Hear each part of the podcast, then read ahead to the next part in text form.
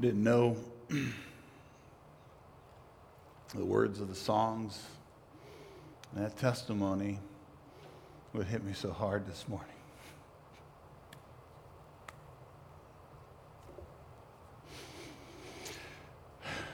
We got a hard topic today.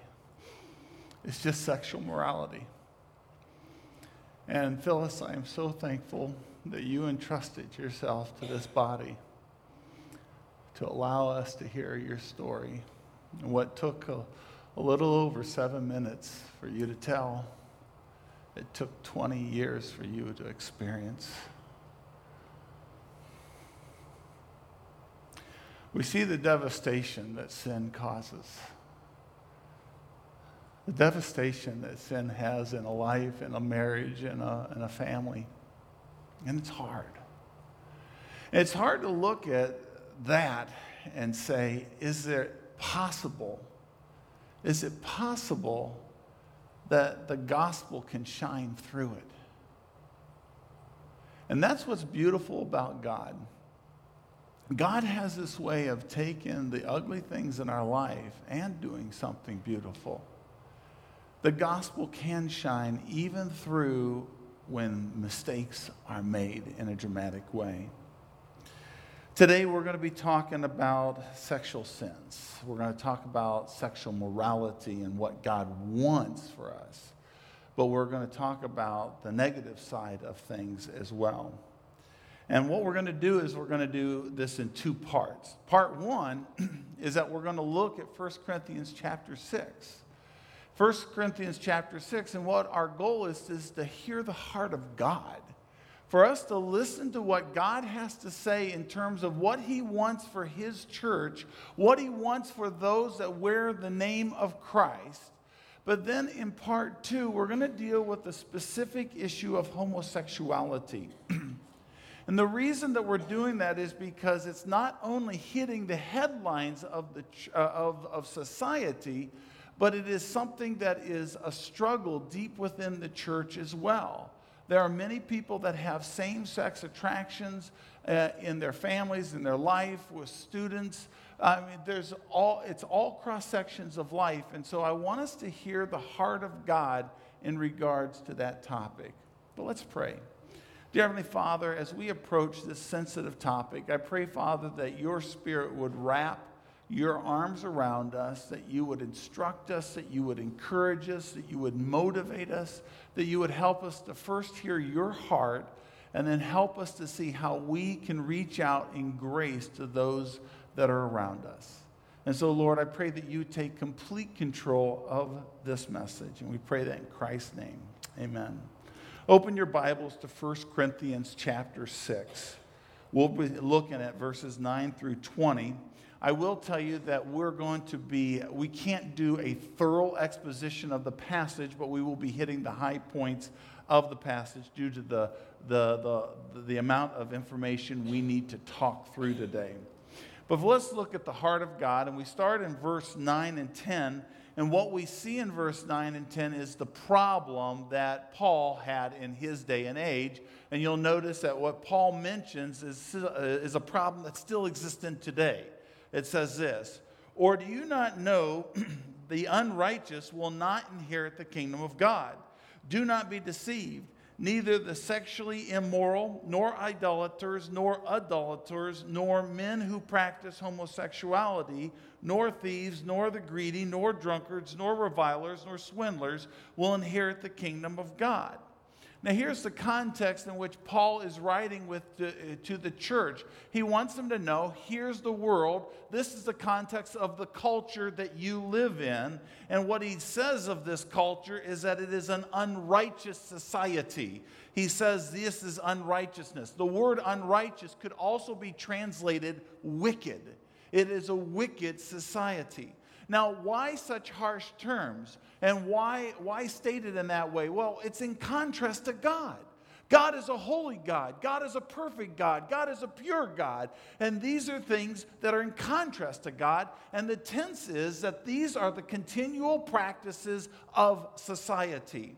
Now we know that they're lost because he says they will not inherit the kingdom of God. And we know that they are wicked because of the sins that he specifically addresses. So, why does Paul start uh, uh, in this passage mention these things? I think he does it because in a few moments he's going to go to the church and say, not only is this a problem in our society, it is a problem within the church. The church is not pure, and there needs to be a purity within the church. Actually, flip over to verse 15 just so that you understand the context of the problem. Notice what he says here. He says, Do you not know that your bodies are members of Christ?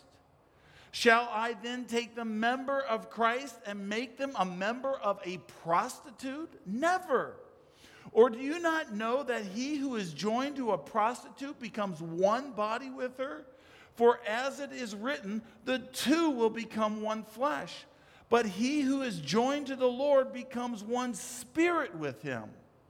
Now, what we see here in this passage is Paul's addressing a problem. And the problem is that the believers were guilty of sexual sins within the church, and the church, it didn't seem to be bothered by it. If you were to go back one chapter, in chapter 5 and verses 1 and 2, we get even more context because this is what he says. It is actually reported that there is sexual immorality among you and of a kind that doesn't even occur among the pagans, those that are lost. A man has his father's wife, and you are proud. So, how can an incest relationship happen within the church and nobody flinch? Well, my friends, this is what happens when the church loses its saltiness. That happens. In other words, the church is to be countercultural. By virtue of the values that we hold, by virtue of the fact that we are marching by God's orders and His parameters and His boundaries in our life, automatically puts us a different place than the mainstream of culture. And when culture and the church look exactly the same, we, the church, are out of alignment. And this is what Paul was addressing in his church. And he is saying, You've lost your saltiness. You've allowed this sin to come in. Notice the question that he asked. He says, Do you not know that your bodies are members of Christ? Great question. So then I take them, so then take shall I then take the members of Christ and make them members to a prostitute? And then he goes on in the passage and he says, You become one flesh with them. So, what is the teaching? We got all kinds of things that we could dive in here, but here's the main teaching I want you to see. The term one flesh is actually the positive phrase that God uses back in the Old Testament to teach what marriage is to be about. Remember Genesis chapter 2, verse 24? Before the fall of man, God instituted this thing called marriage between one man and one woman. And he says, and then you're going to come together and you are going to become one flesh. And the idea that, uh, behind this is that it's not a physical act. No, it's not merely a physical act, it is a spiritual act. It is two people with two personalities, with a commitment and a bond with each other, a desire that we would be intimate with each other and that, that person alone. And and because those individuals have a love for God, when they come together, it acts as a glue in the marriage. And so, this is God's design that God would make one flesh, husband and wife. But what happened in this society is that there were those that were playing the field. They had one on the side, they had somebody else. Or maybe they were having sex outside of marriage before there was that commitment and that bond. And what was happening is, is the, the glue that was supposed to hold them together was being diluted by sinful activity. And he says, Shall this be? No way because you are joining yourself. The Spirit of God living inside of you, you're joining yourself with someone outside of marriage, and it is wrong. See, here's the principle that Paul is teaching here. What we do with our bodies as believers involves a holy God as well because he puts his spirit living within us. And whatever we do, we take Christ with us we involve the Holy Spirit Church, my question for us in evaluation is are we allowing the world to creep into the church? I have a fear I have a fear that too often we just go through the motions of church and we come to church and we might sing a song and we might go to community group and we keep everything at arm's distance and we keep it shallow and we don't get to a deeper level where we talk about what's really going on inside of us. And as a result, we live a facade. And when we live this facade, all of a sudden there are secret things that are occurring that nobody else knows about. And that's where the thought life life, it starts with a thought, and it goes to a glance, and then it goes to an affair, and it goes to an addiction. And these are the things that creep in within the church because we allow it to be at arm's distance. What God wants is for us to realize that our bodies have the Holy Spirit and we're involving God as well. This is the problem that Paul's addressing in his day. Now, let me just say this. Before we move on from the problem, verse 10 does label homosexuality as a sin. In our world today, many would argue that God has created this, uh, them this way, if this is their, their struggle, and they have a hard time saying, hey, this isn't a sin because this is how God created me.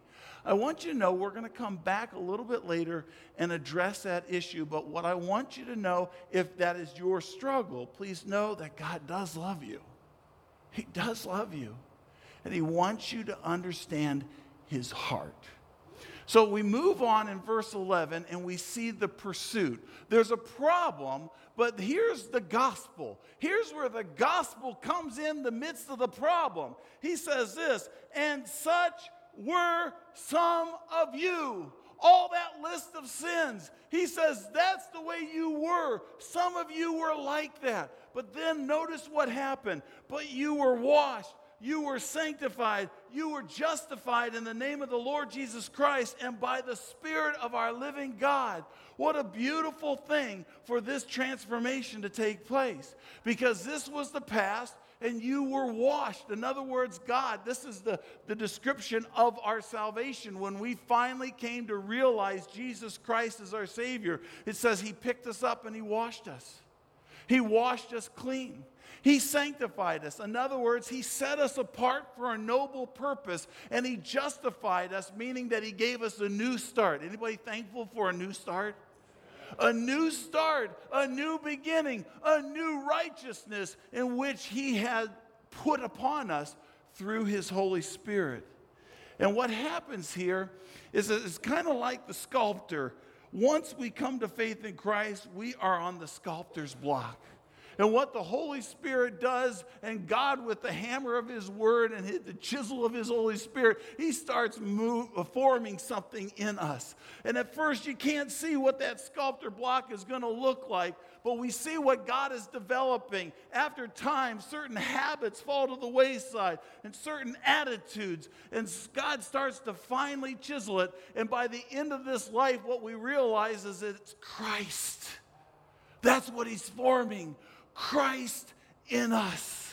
And it's a lifelong process, and it's not an easy process. And we go through a lot of trials, a lot of pain, but we go through that, and that's what He wants to do. And that's the beauty of the pursuit of God in us. We got a problem, we got a pursuit, but take a look at the priority in the next verses. What's interesting in verse 11 is that the Apostle Paul says, You're free. You've been set free. Now, there was a problem, though, because some of the believers took that freedom and went to an extreme.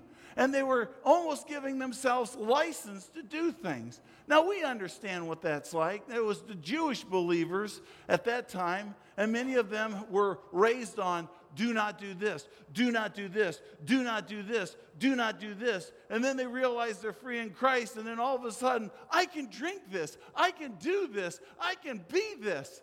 And they found this freedom, and the pendulum swings to the other side. Now, some of us understand that because we were, great, we were raised in some form of a legalistic background. Anybody here? There any former legalist? Where we were told, don't do this, don't do this. And then when we understand our freedom, the pendulum swings. And it's in the context of this, the Apostle Paul says this in verse 12. He says, All things are lawful for me, but not all things are helpful. All things are lawful for me, but I will not be dominated or controlled by anything. Food is meant for the stomach and the stomach for food, and God will destroy both one and the other. The body is not meant for sexual immorality, but for the Lord, and the Lord for the body and God raised the Lord and will also raise us to power. Now, there are so many things I could dive into here, but here's the one verse I want you to understand. It says this The body is not meant for sexual immorality, but for the Lord, and the Lord for the body. This tells us what our priority is. Our priority is this our bodies are to be used for the pleasure of God, not for us. Let that sink in. Our bodies are to be used for the pleasure of God, not us. See, we live in a society where we are driven by what brings pleasure to me. It's about me, it's about my desires. And what God is saying, that's not the case. David Platt, in his book, makes this quote. He says, But what if our bodies have not ultimately been created for self gratification? What if our bodies have actually been created for God glorification? And even better, what if God glorification is actually the way to experience the greatest satisfactions in our bodies? You see, the key to true joy in our life is when we use our bodies for the glory of God, and the greatest joy comes as a result of that. The fact is, God wants our best, and He has designed our bodies for our good, but for His glory. He has designed us that way. And because of that, God puts boundaries in our life. You know, His Word gives boundaries. It always does what it needs to do to provide for us and to protect us. Before I knew Christ, I thought God just had a bunch of rules of do's and don'ts. But what I realized is really wills and won'ts and this is what I should do, and this is what I shouldn't do. And God gives that because He loves us. It's like the parent that tells their kid, You're not 16, you're only eight. It's not safe to drive the car yet. No, I will not give you the keys to the car. But, Daddy, I really want to drive right now. No, because I know what's best for you. Boundaries. My friends, God gives us boundaries. So that's our priority, that our bodies are to be used for Him. Well, what's the proper view? He closes this passage in verse 18. He says this Flee sexual immorality. Every other sin a man commits is out, or a person commits is outside the body. But the sexually immoral person sins against his own body. Or do you not know that your bodies is a temple of the Holy Spirit within you, whom you have from God? You are not your own. You were bought with a price, so glorify God in your bodies. Now, what we learn from this concluding passage is that the Christ followers are to be countercultural in the sense that we are pure like God is pure. That's how we're countercultural. When we have marriages that are purely devoted to one another, when we have relationships that are within the boundaries of God, then all of a sudden we arise and stand up as an example of what God wants us to be. And we become countercultural. But, my friends, there are practical steps that we need to take in this passage. Did you catch them? Here's step number one flee immorality. You want to save your marriage? You want to save just your integrity as an individual? Flee from the things that hurt you. I don't have to give the list of temptations to you because you're very well acquainted to them. In fact, your temptations might look very different than mine, but what you need to do is set up boundaries so that you do not get close to the area of the temptation. Find out where that temptation is and remove yourself several steps from that temptation. Flee from that temptation. Step two, treat your body as a temple. Treat your body as a temple. Whatever we eat, whatever we drink, whatever we watch, whatever we do, we keep this in view. When I was a youth pastor, I, I, I ran a G-rated, uh, a G-rated youth ministry. And I told my kids, I said, I got three G questions for you to keep it G rated in your life. Here's the first G question Is it good? Evaluate your, yourself. You got to be, you got, no one can think for you. You got to think because you're the one right there at the moment. Is it really good? Now, I wish I would have thought of this question this week. I probably wouldn't have eaten that Five Guys burger and fries. Probably would have said, Well, yeah, it is good, but it's not good for me. So, the second question what grabs you? I know that sounds a little weird, but what's your motivation? What's your motivation? What's grabbing your heart? What's tugging on you? And what is the motivation? Is it for your pride? Is it for your popularity? Is it for your own selfish desires? When you're on that computer and you're doing research for work and there's something pops up and you're thinking about tapping upon that, you ask yourself, is it, what's your, what's your motivation here? And go back to the first question is it good? See, these are the things that govern our life. And here's the third question Does it glorify God? Does it glorify God? And this is where we set up boundaries for ourselves. We have positive boundaries, we have negative boundaries. For me, I know it glorifies God when I have time with God, when I have time to confess my sins, when I have time to meditate on God's word and allow His Spirit to speak to me. I know it's a positive boundary when I'm a servant of God to those that are around me. I know it's a positive boundary that God wants for me to be sacrificial in giving. Those are the positive boundaries, some of them in my life. But here's some of the negatives. I know I should avoid certain foods because it'll harm this temple. I know I need to avoid movies with nudity and language that just affects me. I know that I need to watch my words because I may say things that may not edify those around me because I speak so many words. It's my profession. That's some of my boundaries. What are yours? We are to treat our body as a temple. We flee, we treat our body as a temple, and finally, we live with the reality that I belong to God. You have been bought with the price. Therefore, glorify God with your bodies. It doesn't matter what you do, you are to do it for the glory of God. You are to realize that you belong to Christ. All that you have, all that you are, all that you do you are God's. So, this is the heart of God. This is what He wants in terms of our morality. So, let's talk about homosexuality for a minute. Alan Edwards is a pastor who deeply loves his wife, Leanne, and he is also a man, though, that grew up in the church who had a strong same sex attraction. In his story, he tells the dilemma of how he grew up in the church and later going to a Christian college, and even in Christian college having hookups with other men because of this temptation. And so, what he does is he tells his story, and I'm only going to play a fragment of it, but it's the part where he has a kind of a clarity, point of clarity in his life. And I want you to listen to his heart and what he has to say. Everyone who tells the story of the cross section of faith and homosexuality tells it differently. Some people have been hurt by the church and have abandoned Christianity. Others have sought uh, earnestly and I think authentically to reconcile homosexuality with Christianity. Um, and others coming into the church from outside often leave the homosexual lifestyle as a result of their faith. My story uh, fits in the lane of coming up in the church um, and wrestling with this identity question uh, throughout my young adult life. Think about the kind of Christian that makes you feel embarrassed to be a Christian, and then make him 14 years old, and that was me.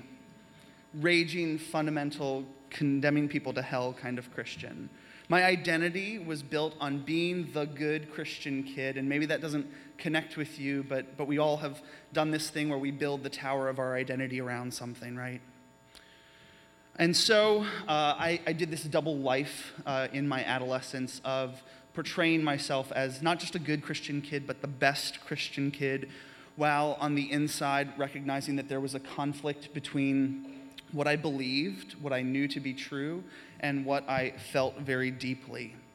I can remember lying on my bed at the age of 14 or 15, uh, shaking my head back and forth and saying, I am gay. Do you know what every gay Christian kid, you know what verse every gay Christian, Christian kid knows?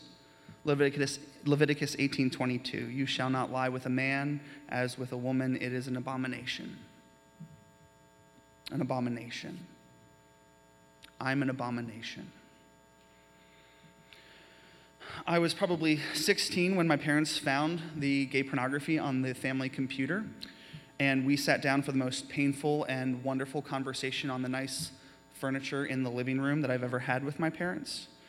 Uh, this was not an it gets better moment in our culture in the mid late 90s, and we didn't know what to do. In order to protect me, uh, my parents inadvertently, but I think somewhat intentionally communicated that this is something we need to keep secret. And so I was shuttled from counselor to counselor over the last three years of high school, uh, practicing cognitive behavioral therapy, reparative therapy, biblical counseling to, to a lesser extent, uh, trying to fix me. Most of the counseling was revolved around self esteem. I learned two things uh, in this season of my life. First, uh, same sex attraction is shameful and I need to keep it hidden. And two, I was sick and I needed to get better. And it was believing those two things that I packed my bags as an 18 year old and went off to a small conservative Christian college in rural western Pennsylvania with great big neo Gothic buildings surrounding a pristine quad that we weren't allowed to walk on. And something happened to my identity at this point. When you build your identity around being the good Christian kid in your public high school and then you go to Christian school and the social stratosphere changes because in high school the cool kids smoke and drank drank and I was the good Christian kid but in college the cool kids were also Christians except for they all played acoustic guitar.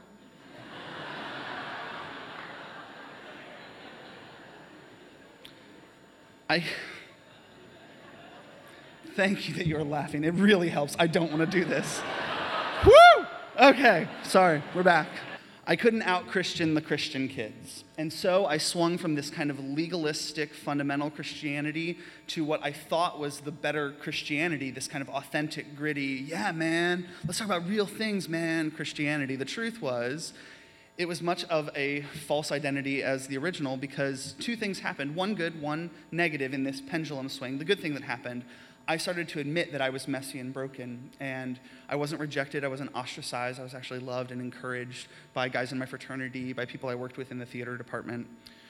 Um, but the, the negative thing that happened was in kind of embracing this gritty Christianity, I, I wasn't really trying to do anything about my use of pornography. Um, it's also in this period of time that I started hooking up with people and fooling around with guys after drinking too much. And everything kind of came to a crux in my senior year of college. Um, I realized I had to do one of two things. I either had to reconcile homosexuality with Christianity, or I had to abandon Christianity.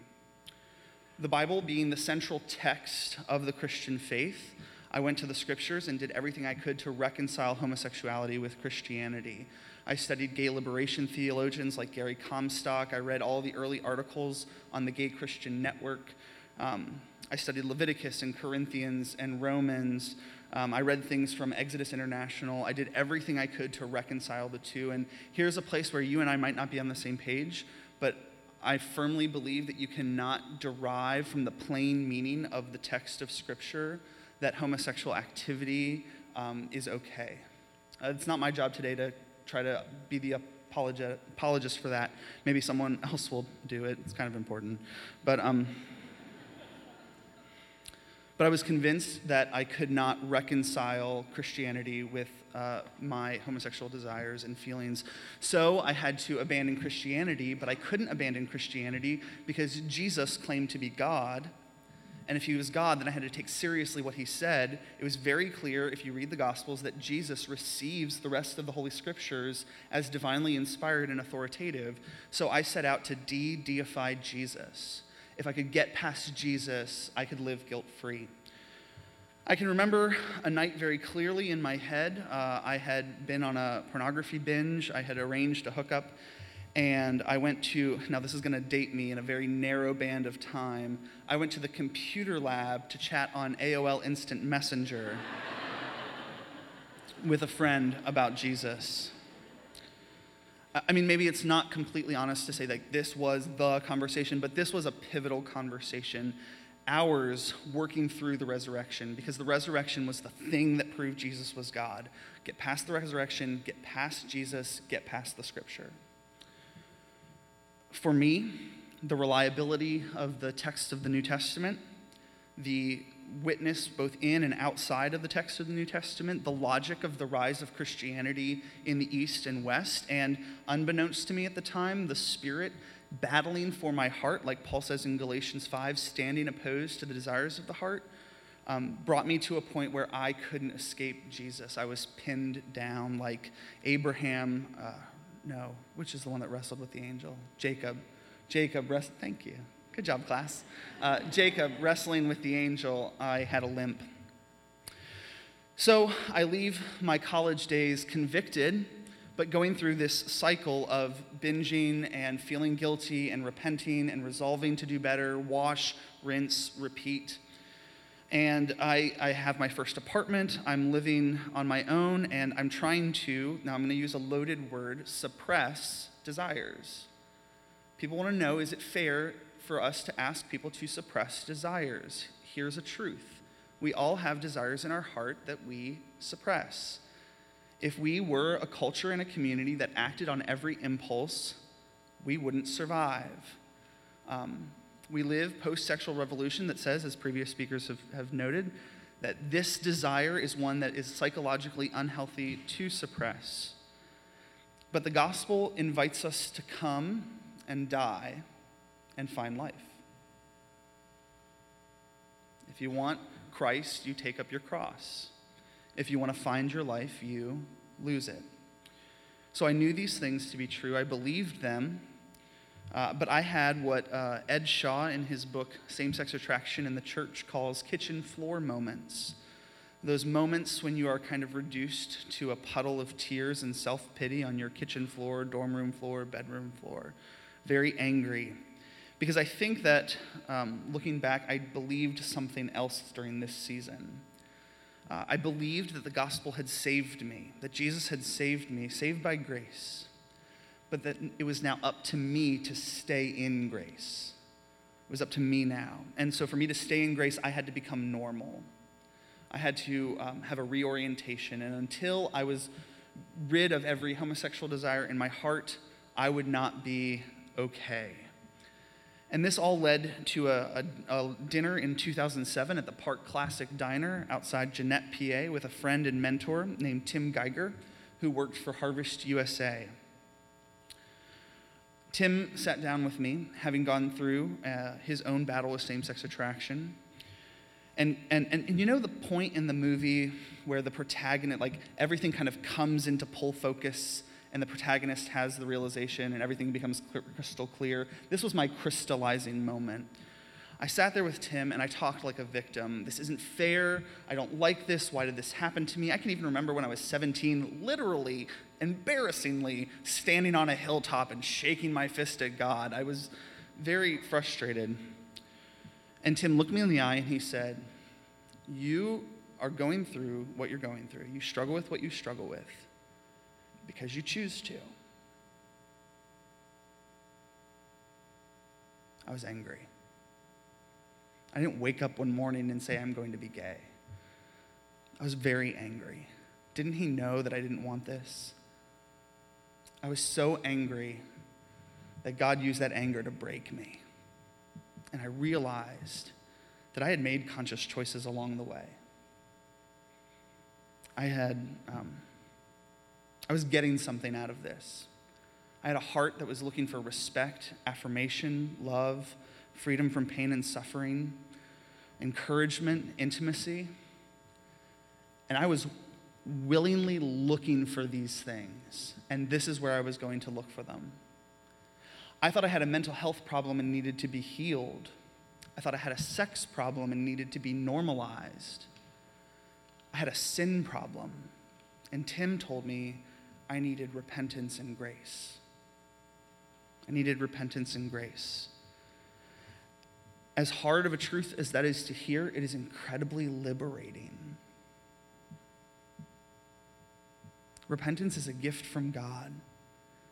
It's a grace whereby a sinner is convicted in his heart and then lives differently outward. It is a work of the Spirit, it is free. Tim helped me see something. One, that I was actually far worse than I thought I was. I didn't have a homosexuality problem. I didn't believe the gospel. I didn't believe my Lord. I didn't love his law. I was um, derelict in my connection to the church and worship. I was abusing food. I was abusing other people. I didn't really see pornography as abusing people, but like it totally is. Um, I was much worse than I thought I was, which is a very sweet truth because that means the offer of the gospel is actually much sweeter. Yeah, Jesus loves me is very sweet if you know how, how great that love must be.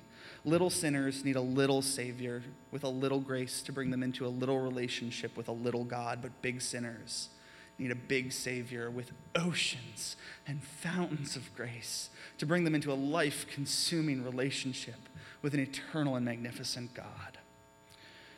And so that brings me to the current season of my life. I think that today, the identity I was searching for in being either a gritty Christian or a super Christian has finally been reduced to in Christ. Uh, Paul says it in Galatians 2. Um, I've been crucified with Christ. I no longer live, but Christ lives within me. John the Baptist says that I must decrease, that he might increase. The Bible tells us that in him we live and move and have our very being. I wanted my identity to be all kinds of things that I did or felt or thought. But the gospel offered me identity in Christ, and that was very liberating to me and my conscience. Not every desire was changed. The struggle wasn't over. I really am, am, sensitive to the fact that I could tell this story in a way that makes it seem past tense, but it's not. It's an ongoing story, it's a very present tense experience. Um, but I knew that to faithfully follow Christ, I didn't need to be perfect. How crazy is that? I, that's, that's like Christianity 101. Uh, this season of my life is also marked by my desire to find a mate.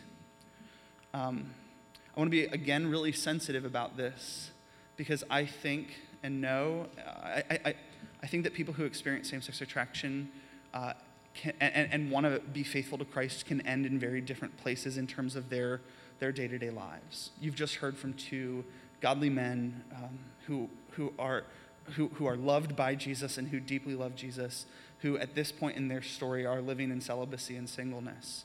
Uh, Jesus and Paul uh, are, are, are men who lived in celibacy and singleness and, and s- talked about their beauty and talked about the troubles that come in life with marriage. In fact, Jesus said that some people uh, end up in celibacy because of the work of the kingdom and they, they are set free, Matthew 19, to, to be dedicated to the kingdom.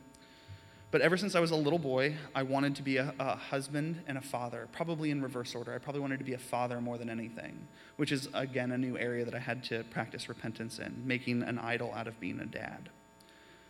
Um, I was probably about 28 or 29 when I reconnected with an old friend from summer camp. Um, three years earlier, uh, when I was uh, addicted to pornography and hooking up with guys randomly, I also thought it was okay to apply for a full time job at a Christian summer camp ministry and I didn't get it. Praise God. she did, and I didn't like that she got it. Anyway, um, we reconnected. Her name's Leanne, and God had done a work of grace in my life. He'd done a work of grace in her life, and I was drawn to her. Uh, like Sam said, I've, I've wanted a best friend to ride off into the sunset with. And I wanted a partner in life, um, but, I, but I knew that that was going to be complicated with my background and my experience. Um, but Leanne made it so easy. I got to be really careful because I don't want to be super emotional, but I really love her. Um, She knew uh, my whole story uh, before we ever started dating. She was actually on a fundraising and, and prayer support team for a ministry I worked in. We reconnected, um, felt liberated in our conscience, felt like this was a good fit, and so uh, we pursued our relationship and were married in about a year uh, from that, that kind of reconnection. And uh, I think you, you might have questions about that, and so we'll just deal with those in the Q&A. Lots of people ask lots of personal questions, and I hate talking about them, but I also think it's good and helpful, so feel free. Um, and so in the couple minutes I have here, I just want to say that, that for folks who have walked my road, let me just give three suggestions to the church on how to, how to walk alongside us.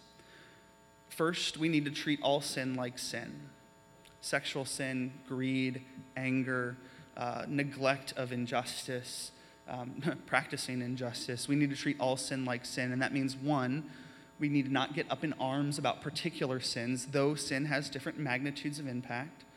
Uh, but two, we need to not be afraid to call what the Bible calls sin, sin. We, we need to be winsome, but we also need to uh, be allegiant uh, to the Word of God. Secondly, we need to invite people to identify with Christ. That's the call of the gospel. Come and be in Christ. Uh, marriage is not the end of Christian faith. Singleness is not the end of Christian faith. Work is not the end of Christian faith. Impact in your world is not the end of Christian faith. Union with Christ. We need to invite people to union with Christ and, and let the chips fall where they do. And then, thirdly, we need to make sure that we are a hospitable hospital in the country club, we all know that we're all messed up, but we're pretending like we're not. In the hospital, the back of your robe is left hanging open, and everybody can see all your business. I don't mean that we need to wave the flag of our sin at every small group meeting, but we need to be a place where we know that we are in need and need to be made well. Elders, deacons, community group leaders, you need to set the tone by practicing repentance and, and confession of sin. Confess your sins to one another, James writes, that you might be healed. Um, but also, we need to practice hospitality. I told my story today from the vantage point of identity. I didn't take time to tell it from the vantage point of relationship. The people who have welcomed me into their life along this road Rob and Mark and Joel and Gabe and RJ and others. I, I, could tell story after story about godly men who have intimately loved me. Um, so we need to be hospitable, welcome each other in, and we need to recognize that we're not the country club, we're the hospital. And when we do that, we hold out identity with Christ, we treat all sin like sin, and we, we practice being a hospitable hospital. I think we have a very winsome way to invite people who struggle with same sex attraction into deeper identity with Christ. Thanks.